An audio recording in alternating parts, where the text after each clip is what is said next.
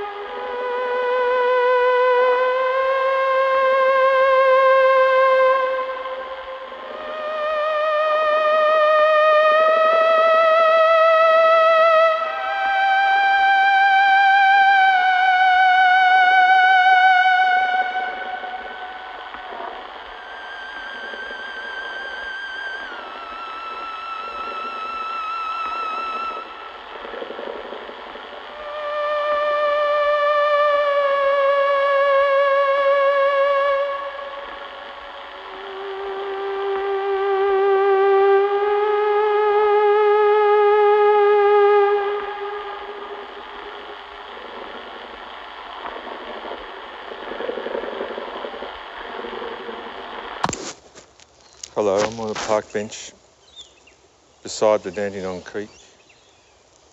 Uh, just on one side of a bridge called Patterson's Bridge. Late afternoon, clear blue sky, clement weather. There's a there's a dead gum tree in front of me which looks rather beautiful. It often serves as a perch for birds.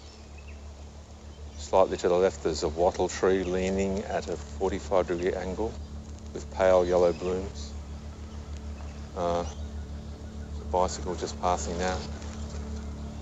There are gum trees or eucalypts to my left. I'm sitting on a bench. I can feel the firm press of the wood on my back. The head is crowned by a helmet, slightly warm, very faintly itchy, slightly sweaty over the forehead. My hands are partly enclosed in gloves. Fingers are free. There is the sensation of the gloves against the palm. Perhaps the faintest of tingling in some of the fingers of the left hand and the pressure on the handle of the bike. You can hear the water, the sound of the water flowing over rocks. It's not pretty looking water right here, it's light brownish. The creek is neither low nor high. There's some dappled light on the water just to the left of the sharp shadow of the bridge, just to the right of the sharp shadow bridge. Bicycle seat is pressing on my right calf. You hear the birds. What are my feelings? Relaxation. Sitting down. Having a rest. I don't think I want to think.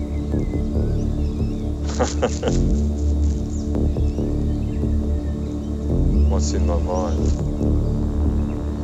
I don't think I want anything in my mind.